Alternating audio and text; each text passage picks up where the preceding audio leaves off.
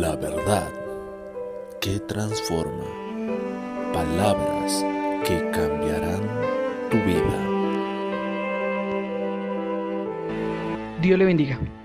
La Biblia nos dice en el libro de los Hechos capítulo 17, verso 2 en adelante, y Pablo como acostumbraba fue a ellos, y por tres días de reposo discutió con ellos, declarando y exponiendo por medio de las escrituras que era necesario que el Cristo padeciese y resucitase de los y que Jesús, a quien yo decía a él, es el Cristo. Y algunos de ellos creyeron y se juntaron con Pablo y con Silas, los griegos piadosos gran número y mujeres nobles no pocas. Una de las cosas que debemos resaltar en estos versículos bíblicos es que el apóstol Pablo tuvo el lado en su ministerio que admiramos todos por su perseverancia. Este texto inicia diciendo que como acostumbraba fue a predicar el evangelio. Algo que nos lleva a tener fruto y a llegar al el plan de Dios en nuestra vida de una manera muy clara es continuar todos los días haciendo lo que nos mandó a hacer y es predicar el evangelio. Que se nos vuelva una costumbre, un estilo de vida, anunciar el evangelio a toda criatura. El apóstol Pablo fue y por tres semanas predicó el evangelio en esa ciudad que estaba de paso y logró que muchos se arrepintieran.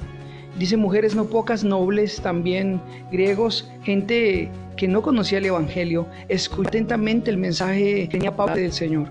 Conocieron que Jesús Cristo, que solo en el avión, que solo a través de entrada y generosa entrada al reino de los cielos. Les ayudó y se comprometió con ello. Así nosotros, si queremos resultados, si queremos que Dios se empezar a trabajar constantemente en la predicación del Evangelio, en llevar el Evangelio a toda criatura, desde el lugar donde nos encontremos y el tiempo que permanezcamos. Si solo tienes algún tiempo para, en tu trabajo para predicar, hazlo ese pequeño tiempo. A su tiempo Dios dará el fruto. También se hace necesario que en tu casa el tiempo que permanezcas lleve para que tus hijos sean salvos, para que tu familia sea salva. Pablo en él era una costumbre el Evangelio y produjo frutos de arrepentimiento en otros.